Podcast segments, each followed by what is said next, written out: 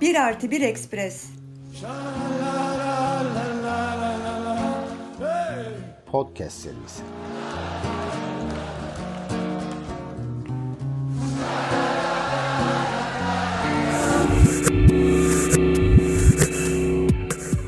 Ekoloji. 2014-2020 yılları arasında iki dönem Birleşmiş Milletler İnsan Hakları Konseyi'nde gıda hakkı özel raportörü olarak görev yapmış hukuk profesörü Hilal Elver'le iklim krizinin gıda hakkı üzerindeki etkilerini konuştuğumuz söyleşimizin ikinci bölümünü dinliyorsunuz. Bir de yani dünyanın e, neredeyse en fakir ülkelerinin yegane besini basit küçük aile şirketleriyle yapılan balıkçılık sayesinde gelen deniz mahsulleri. Ki bu deniz mahsulleri de iklim krizi nedeniyle, ısınan deniz suları nedeniyle çok ciddi bir azalma söz konusu ve bir süre sonra neredeyse bir milyarlık bir nüfusun e, protein sıkıntısı söz konusu olacak. Birleşmiş Milletler Gıda ve Tarım Örgütü'nün bu bize doğru gelen felaketle ilgili herhangi bir planı, herhangi bir programı var mı? Dünya kadar planı programı var. En azından bunu söylemek gerekir. Yani uluslararası örgütler, Birleşmiş Milletler'in örgütleri bu konuda son derece ciddi çalışmalar yapıyorlar. Sadece FAO değil yani FAO e, Dünya Tarım ve Gıda Organizasyonu Roma'da biliyorsunuz bu.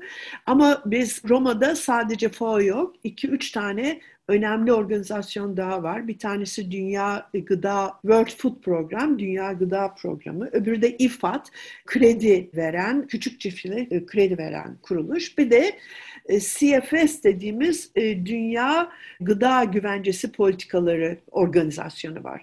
Hatta Birleşmiş Milletler'in diğer alanı, mesela UNICEF'e bakıyorsunuz aslında çocuklarla ilgili ama iklim ve gıda sorunlarıyla son derece ciddi ilgileniyorlar. UNDP aynı şekilde kalkınma programı aslında ve bu gıda ve iklim değişikliğinin e, bağlantılı olarak dikkate aldığı bir organizasyon. Hatta Dünya Bankası bile artık eskisi kadar dünya ticaretine yani daha fazla savunmak yerine biraz daha dikkatli olunması gerektiğini söyleme durumuna geldi. Şimdi bu durumda dünya kadar rapor yazılıyor. Dünya kadar e, toplantılar yapılıyor. Bütün bunlar biliniyor. Ne yapılması gerektiği de biliniyor. Ama bunların tatbikata geçirilmesi her ülkenin kendi hakimiyetinde. Yani bu hiçbir zaman uluslararası kuruluşların bir yaptırım gücü yok. Bütün tek tek ülkelerin politikaların içine girmesi lazım bunların. Ha bunlar bazı ülkelerde uygulanıyor, bazı ülkelerde uygulanmıyor. Bazı ülkelerde bir kısmını yapıyorlar, diğerini ellemiyorlar, işlerine gelmiyor, görmemezlikten geliyorlar. Söyleyeceğim şu, uluslararası alanda yapılan bütün bu aktivitelerin milli e, politikalara hatta milli politikalardan da yerel politikalara, kentlerin önemi burada çok önemli. Kent politikalarına kadar girmesi gerekiyor. En sonunda da kişilerin bu politikaları içselleştirmesi gerekiyor. Bunun için de devletin yaptırım gücü ve devletin yasa koyma gücünün ciddi bir şekilde kullanılması gerekiyor. Bunu yapan ülkeler var, yapamayan ülkeler var ya da ortada dolaşan ülkeler var hepimizin bildiği gibi. İşte Avrupa topluluğu biraz daha sıkı bu konuda. Amerika Birleşik e, Devletleri doğal kaynaklarının ve ülkenin büyüklüğünün ve zenginlikleri nedeniyle bu sorunları daha ötelemeye ya da fazla dikkate almadan diğer ülkelerin politikalarını değiştirmeye çalışıyor. Kendisi çok fazla değiştirmeden. Türkiye'yi hangi sınıfta değerlendirmek mümkün? Türkiye diğer ülkeler gibi gelişmekte olan ülkeler gibi aslında Türkiye biliyorsunuz e, yüksek gelirli gelişmekte olan bir ülke statüsünde. Türkiye bir yol ayrımında aslında. Türkiye'nin ne tarafa gideceği şu anda belli değil. Yani Türkiye e, dışarıdaki serbest piyasa ekonomisinden ciddi bir şekilde etkilenmiş durumda. Ama bu etkinlik sadece son 25 yılı getirmiyor. Bence bu etkilenme 1980'lerin sonuna doğru başladı. Yani biz planlı ekonomiden çıkıp, kontrollü ekonomiden çıkıp serbest piyasa ekonomisine geçtiğimiz zaman burada bir takım politika değişiklikleri oldu. Aslında tarım ve gıda konusunda da bu politika değişikliklerinin son derece önemi var. Serbest piyasaya geçtiğimiz zaman şöyle düşünüldü işte dışarıdan aldığımız zaman daha ucuzsa bunu üretmeyelim içeriden gibi. Çok basit bir örnekle başladım ama bu ıı, güzel anlatabiliyor durumu. Bütün dünya ülkelerinde de bu sorun var. Gelişmekte olan ülkeler e, dışarıdan gelen ucuz e, mal nedeniyle üretimlerini durdurdular. Durdu, durdurunca da artık ihracatçı olmaktan çıkıp ithalatçı ülke haline geldiler. Türkiye'de bunlardan biri maalesef ama halen değişiklik yapılabilir. Yani dünyanın sonu gelmedi diyebilirim Türkiye için henüz. Sizin söyleşilerinizden birinden aktarmak istiyorum. Tarımda kendi kendine yetme ancak insanları tarım arazisini tutarak, küçük işletmelere sahip çıkarak olur demişsiniz. Yani tamamen katılıyorum bu fikre. Yalnız şey sormak istiyorum. Türkiye son çeyrek yüzyılını değerlendirirsek bu perspektiften neler söyleyebilirsiniz? Ne kadar uyuyoruz bu söylediğiniz ilkeye? Şimdi şöyle aslında son çeyrek yüzyıl demin de dediğim gibi son çeyrek yüzyıldan biraz daha geriye gitmemiz gerekiyor. 80'li yılların sonuna kadar gideceğiz. Çünkü korumacı ve planlı ekonomiyi bu sırada yavaş yavaş bıraktık ve serbest piyasa ekonomisine geçtik. E, bütün dünyada olduğu gibi biz bu dünyada da yalnız değiliz. Bunun gibi birçok ülke var. Türkiye değil sadece. Ama kısaca şöyle diyebiliriz. Kendi kendine yetme tamamen imkansız. Yani dünyanın hiçbir ülkesi tek başına yaşama imkanının olamadığı yerler. Ama büyük ölçüde bu Türkiye için mümkün. Çünkü bizim bulunduğumuz coğrafyada çeşitli iklim ve ekosistem zenginliği var. Eğer endüstriyel tarım yüzünden bu çeşitliliğe zarar gelmez ise, endüstriyel tarımı biraz yavaşlatırsak ya da kontrol altına alırsak, ve küçük ve orta ölçekli ve aile çiftçiliği dediğimiz, kooperatiflik dediğimiz 1960'lı yıllarda önemli olan bu politikalara geri döndüğümüz takdirde çiftçiyi kırsalda tutmayı başarabiliriz. Çiftçiyi kırsalda tuttuğumuz, onu mutlu ettiğimiz zaman o zaman köyden kente e, geçişin de yani iç göçlerinde sorununu çözmüş oluyoruz. Yani büyük kentlerin çeperlerinde yaşayan, son derece zor durumda olan yoksul halkın kırsaldan kente gelmesini durdurmamız da bununla çok önemli. Yani kırsal politikalara önem verirsek o zaman e, çiftçiyi de üreticiyi de mutlu etmiş olacağız. Doğal kaynaklarımızı da gereği gibi kullanacağız. Endüstriyel tarımdan vazgeçip agroekolojik tarım, e, e, organik tarıma gitme yoluyla Türkiye'nin şu andaki darboğazdan geçmesi mümkün. Çünkü şu andaki darboğaz biliyorsun özel bir durumdan kaynaklanıyor. Şu anda Türkiye'deki para politikaları ve bir takım kökten yapısal ekonomik sorunların devam etmesiyle ortaya çıkan ekonomik sorunlar nedeniyle şu anda Türkiye'de müthiş bir gıda enflasyonu söz konusu. Her türlü enflasyondan çok yukarıda olan. Ha bu Covid-19'dan dolayı diğer ülkelerde de oluyor ama Türkiye aslında dünyada işte birinci arkadan Arjantin, Brezilya falan geliyor.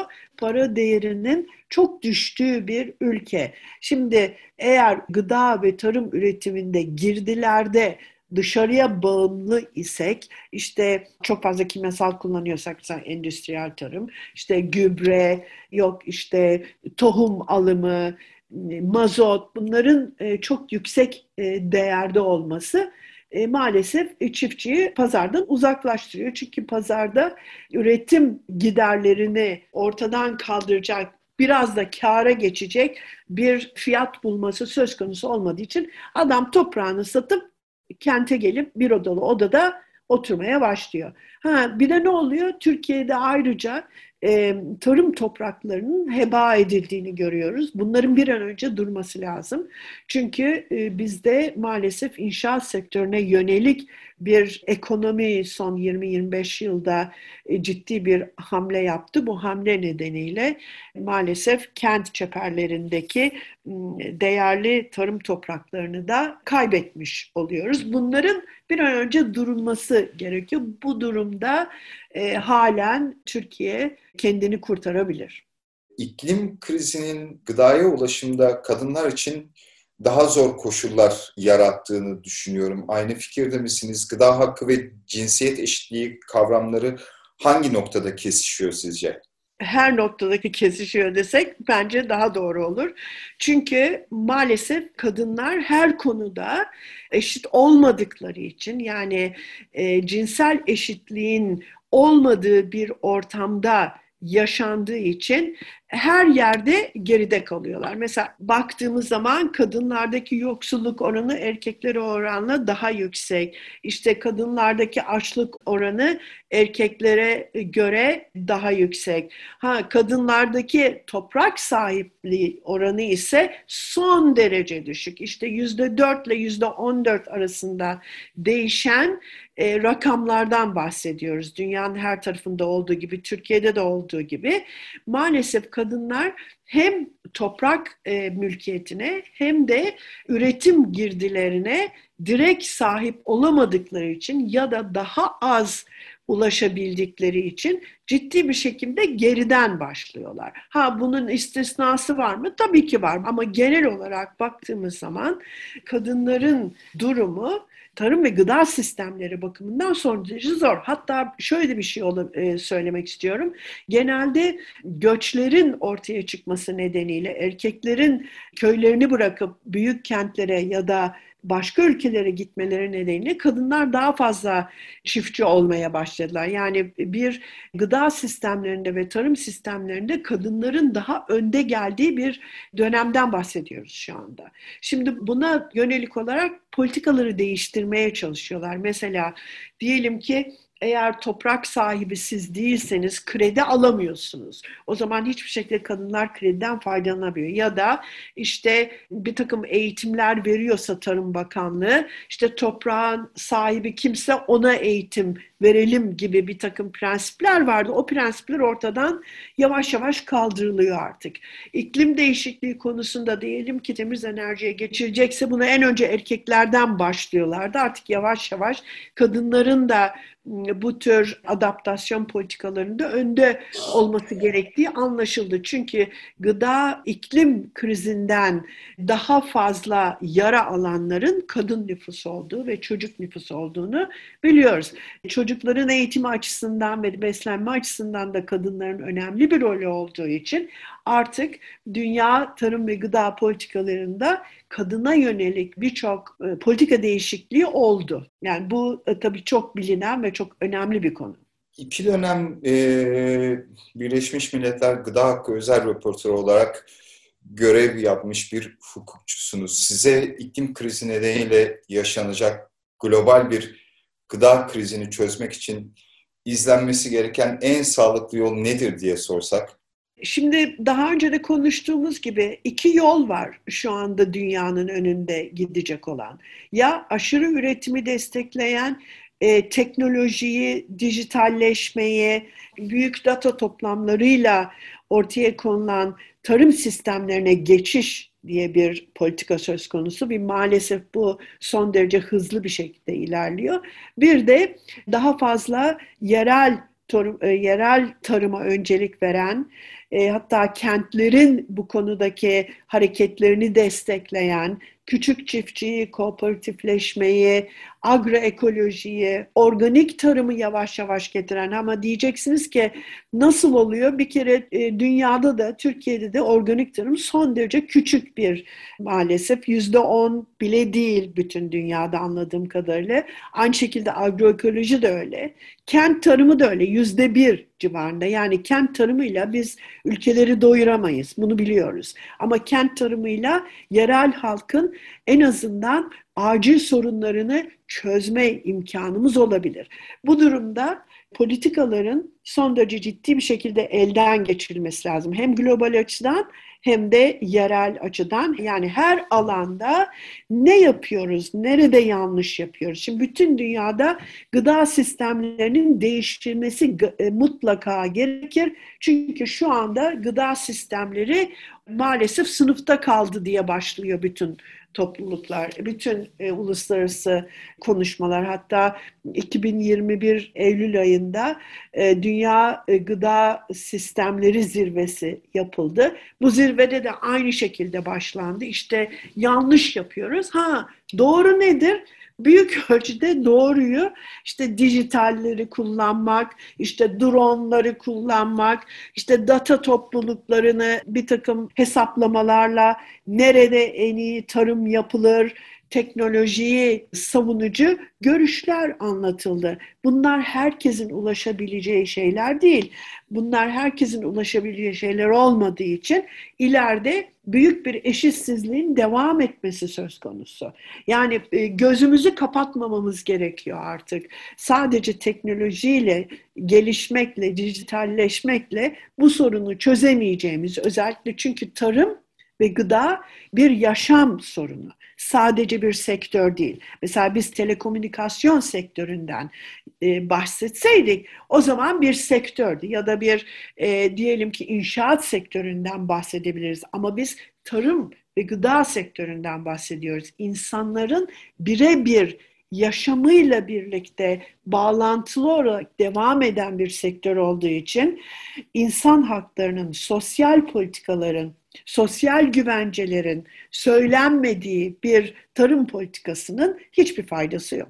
Yani bir taraftan gidişata bakınca 2050 yılında gıda ihtiyacımızın yüzde 60 artması bekleniyor. SSP 1, 2, 3 ürün fiyat modellemeleri 2050'ye kadar tarım fiyatlarında aşağı yukarı %29'luk bir artış bekliyor. Ama biz bir taraftan da 9 milyarlık nüfusu besleyecek ürün üretirken e, dünyada açlığı arttırmayı becerebilen bir nesliz. Nasıl bir çözüm bulunacak buna? Ne vadede bulunacak daha da önemlisi? E, ya şimdi bu sizin söylediğiniz bütün zirvelerde, uluslararası toplantılarda söylenen ilk cümle. Nedir bu? Aman Allah'ım müthiş bir nüfus geliyor. Bunları besleyemeyeceğiz. Ne yapalım? Bol bol üretim yapalım. Şimdi bu bol bol üretimin sonucunda da yüzde 40 gıdayı da çöpe atalım.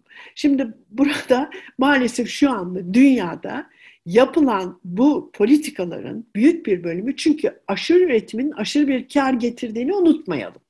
Şimdi bu durumda eğer hala ekonomik büyüme, büyüme, büyüme diyorum. Bu çünkü e, bizim bütün bütün dünya ülkelerinde devletlerin en çok önemsediği şey. Ekonomik büyümemiz var mı? Ne yapacağız? İşte çok fazla üretim yapacağız. Tarımda bunlardan biri. Daha fazla yapalım, daha fazla satalım. Eğer büyümeyi önde getiren, üretimi önde getiren politikaları devam ettirdiğimiz takdirde hiçbir yere varamayacağımız çok çok gözüküyor ortada. Bunun finansman kaynakları önemli. Demek ki üretimle biz tüketimi bir araya getiremiyoruz. Burada bir bağlantısızlık söz konusu. Bu bağlantısızlığı ortadan kaldırmak için daha milli politikalarla her ülkenin kendine göre değiştirebileceği ama genel prensipleri olan bir politika getirilmesi gerekiyor. Yoksa Amerika Birleşik Devletleri'nin tarım politikası bize uymuyor. Bunu biliyoruz.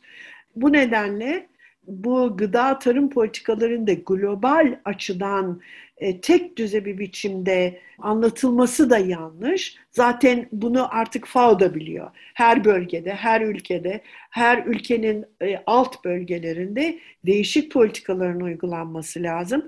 Ama demin de dediğim gibi sadece ekonomik açıdan bakmayacağız. Ekonomik olarak, istatistiklere bakarak bir plan yaparsak yanlış yapıyoruz. Bu planı bence insan yaşamıyla birlikte görmemiz lazım. Sosyologların, hukukçuların, kırsal alanda ne olup ne bitiyor, insanlar neden göç ediyor, nedir bunun sorunu bunlara bakmadıkça, sosyal ve ekonomik politikalara bakmadıkça sadece dijitalist ve de ekonomist anlayışla ne iklim değişikliğini çözebiliriz ne de gıda krizini. E, sizin bahsettiğiniz bu çöpe giden gıdanın toplam karbon emisyonundaki payı yüzde 8 ile 10 arasında. Yani bu devasa bir rakam demek. Ee, aslında biz dediğiniz gibi gıdanın üretimi anlamında değil, bunun adaletli bir şekilde dağıtımı anlamında sıkıntı yaşıyoruz. O sıkıntıyı çözmek namına uluslararası platformda ne yapılabilir, ne yapılmalıdır? Mesela bir örnek vereyim, bu güzel açıklıyor gıda atıklarının sorunlarını. E, dünyada en fazla sera gazı üreten ülke şimdi birinci Çin. 2017 yılından itibaren Çin birinci oldu. Amerika ikinci oldu. Eskiden Amerika birinci, Çin ikinciydi. Üçüncü de gıda atıkları. Yani gıda atıkları bir ülke gibi düşünülürse üçüncü sırada. Yani bu son derece ciddi bir sorun. Ha bu gıda atıklarını nasıl ortadan kaldırabiliriz? Bunun için gıda tedarik zincirine bakıp atıkların nereden ortaya çıktığına bakmamız lazım öncelikle. Gelişmekte olan ülkelerdeki atıklar daha fazla toprakta yani üretim aşamasında ortaya çıkıyor. Çünkü bunların altyapıları yok. İşte yolları yok, köprüleri yok. İşte frigorifik büyük kamyonları yok. Pazara ulaşamıyorlar. Bu yüzden e, ürettikleri e, ürünler çöpe gidiyor. Gelişmiş ülkelere gelince süpermarketlere kadar geliyorlar süpermarketlerden ya evlere gidip evlerde atık oluyorlar ya da süpermarketlerin raflarında hiç satılamadan atılıyorlar. Şimdi bu durumda üretim fazlası, işte ambalajlama sorunları, aşırı reklamlar, çok fazla alımı e, destek. Çünkü çok fazla şey var, mal var. Çok fazla malı çok fazla satmak istiyorlar. E, siz de çok fazla alıyorsunuz çünkü ucuz. Neden ucuz? Çünkü büyük in, endüstri şirketleri bunları ucuza mal ediyor. Küçük çiftçiler bunları ucuza mal edemiyorlar. Siz ne yapıyorsunuz bir tüketici olarak? İşte en büyük süpermarkete gidip Oradan ucuz domatesi alıyorsunuz ama işte diyelim ki organik marketteki domatesi alamıyorsunuz ya da almıyorsunuz. Öyle bir sorunla karşı karşıya geliniyor. Yani atık yönetimi sadece işte bunları alıp süpermarketten alıp bir de gıda bankaları kuralım. Gıda bankalarına da bu atıkları koyalım. İşte insanlar eğer bulamazlarsa gıdalarını gelip oradan alsınlar biçiminde bir çözümle olmuyor maalesef ama bütün e, gelişmiş ülkeler bu çözümü öneriyorlar. Hatta bu çözümde de çok güzel bir sonuç ortaya çıkıyor. İşte şirketler gıda atıklarını e, bu şekilde gıda bankalarına yönettikleri zaman bir de oradan vergi indirimi alıyorlar. Böylece her yerden kazanmış oluyorlar. Sonra ne oluyor? İşte birkaç kişi karnını yanlış gıdalarla dolduruyor. Basic'te e, daha çok da junk food dediğimiz aslında beslenme açısından son derece tehlikeli gıdalar. Açlık yanında yanlış beslenme dünyada son derece ciddi bir sorun. Bu Türkiye'de de bir sorun. Mesela Türkiye Avrupa ülkeleri arasında obezitenin kadınlarda en yüksek olduğu ülke. E, obezite dediğimiz yanlış beslenme 3 milyar kişiyi şu anda etkili, etkiliyor dünyada. Bildiğiniz gibi doğru diyetin de herkes tarafından ulaşılamadığını görüyoruz. Çünkü sağlıklı ve doğru diyet günde 5,5 dolarlık bir harcamayı gerektiriyor. Dünyada maalesef bu harcamayı yapabilecek 3 e, milyardan fazla kişi yok. Şimdi bu durumda yediğimiz gıdanın ne olduğunu bilmemiz gerekiyor ki beslenirken de sağlığımızı bozmayalım. Çünkü eğer sağlık, e, obesite bir sorun haline gelirse ki şu dünyada geldi şu anda Amerika Birleşik Devletleri en başta ama bu genelde yoksul halkların, yoksul halkın Amerika Birleşik Devletleri'nde e, mağdur olduğu bir e, politika. Diğer ülkelerde gelişmekte olan ülkelerde öyle değil.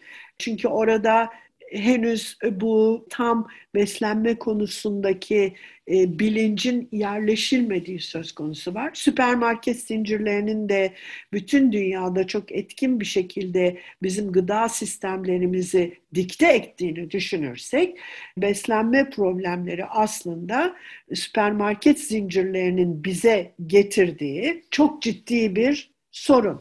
Son olarak Türkiye ile ilgili bir soruyla kapatmak istiyorum. Yani genel olarak dünyada ne yapılması gerektiği üzerine konuştuk, nelerin yanlış yapıldığını konuştuk.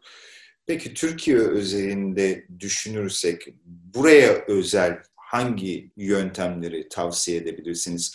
Daha ekolojik iklim krizinin daha da artmasını önleyici, aynı zamanda önümüzde muhtemel görünen gıda krizini bir miktar daha azaltacak hangi yöntemleri uygulamalıyız kısa vadede, orta vadede ve uzun vadede? Şimdi her şeyden önce sizin de dediğiniz gibi yerelle merkezi yönetimin bir arada çalışması gerekiyor. Ha, Türkiye'de bu oluyor ama maalesef olamıyor. Yani yerel yönetimlerin birçoğu merkezi yönetimle politik açıdan birlikte hareket edemedikleri için e, sorunlar bir kere burada daha büyük hale geliyor. Bir kere bunu ortadan kaldırmamız lazım. Yani gıda konusunda demokratikleşmeyi öne almamız gerekiyor. Gıda ve tarım sistemleri konusundaki kararlarda bir açıklık olması lazım. Yani herkes e, devletin nasıl karar aldığını, neden karar aldığını, neden böyle bir regülasyonu ortaya koyduğunu bilmesi gerekiyor. Bunları yaparken, bu kararlar alınırken tartışılması gerekiyor. Yani küçük çiftçiler, kooperatifler, üreticiler bunlara sorulması gerekiyor. Sadece büyük şirketlere değil. Demek ki bir e, demokratik sistemin ortaya çıkması gerekiyor. Bu demokratik sistemin ortaya çıkması gıda hakkının işte uygulanması demek. Gıda hakkı demek gidip işte aç olan insanlara yemek götürmek değil, gıda sistemlerinin politikalarını topluma içselleştirmek. Yani biz hepimiz bileceğiz ne oluyor, ne bitiyor. Devlet neden bu kararı alıyor? Bu karar doğru mu? Yanlış mı? Kimi etkiliyor? Kimi pozitif etkiliyor? Kimi negatif etkiliyor? İşte böyle bir açıklık sisteminin getirilmesi ilk önce yapılacak şey. Birinci ölçekte demokratik bir sistemimiz olması lazım. Yerelle merkez birlikte çalışacak, açıklık olacak, karar mekanizmalarına katılma olacak bir de kırılgan gruplara öncelik verilecek. Kırılgan grupların sosyal güvenlik sistemleriyle korunmaları söz konusu olacak. Nerede yoksulluk var, nerede fakirlik var? Bunları üretime nasıl getirebiliriz? Yani bunlara gıda getirmek yerine onların gıdaya erişebilecekleri bir sosyal sistemleri var mı? İş olanakları var mı? Bütün bunları yaparak bir sosyal gelişmeyi bir kere bir noktada ele alacağız. Diğeri de büyük bir plan yapılması lazım. E, Türkiye'deki e, master plan diyelim buna. Hangi bölgelerde ne yetiştirilmelidir? İklim değişikliği bunları nasıl etkiler? Bu iklim değişikliğini etkilemeyecek başka ürünlere mi geçmek gerekir? Yoksa başka politikalar mı başka e, teknikler mi uygulamak gerekir? Yani e, burada üretim açısından bilinçli ve akıllı iklime ve ekosisteme yarayan Türkiye'nin genel haritasının çıkarılması lazım. Belki çıkarılmıştır, bilmiyorum. Çıkarıldıysa da toplumda da görüşülmemiş bu. Çünkü hiç duymadık. Demek ki bir eksiklik var. Yani bir kopukluk var. Tarım ve gıda sistemleri yanında yanlış ve aşırı beslenmenin de bu politika içine girmesi lazım. O zaman Sağlık Bakanlığı'nın olmadığı bir e, master planda yanlışlık var. Neyi ne kadar üreteceğiz, ne kadar satacağız, reklamları ne kadar sınırlayacağız, kişilerin yanlış gıda ile beslenmesini nasıl önleyeceğiz? Bu son derece önemli başka bir konu ki bunu anlatmakta yarar var diyelim. Şimdi bir de iklim değişikliğinden dolayı sorumluluğumuz ortaya çıktı mı? Hem iklim Paris İklim Anlaşması'nı kabul ettik, içselleştirdik. Hem de e, yeşil mutabakat nedeniyle Avrupa topluluğunun kurallarını kabul etmek zorunda kalıyoruz. Şimdi bu durumda iklim değişikliğiyle gıdanın ve diğer sektörlerin hep birlikte tartışılması lazım. Yani bir iklim komitesi kurup bunları sera gazlarını e, işte fosil yakıtlardan, taşımadan ya da inşaattan nasıl indirebiliriz yerine nasıl iyi bir gıda politikası yaparak tarım açısından ortaya çıkan sera gazlarını nasıl azaltabiliriz? İşte kimyasalları ne kadar az kullandırtabiliriz gibi büyük ölçekli planların yapılması lazım. Çok teşekkür ederim e, davetimizi kabul ettiğiniz için. Teşekkürler. Görüşmek İyi günler. üzere. Hoşçakalın. Görüşmek üzere. Sağ olun. İklim değişikliği ve etkilerini konu alan Söyleşiler serimizin 3. bölümünde konuğumuz olan hukuk profesörü Hilal Elver'le iklim krizinin gıda hakkı üzerindeki etkilerini konuştuk. Bir sonraki bölümde buluşmak üzere, hoşçakalın.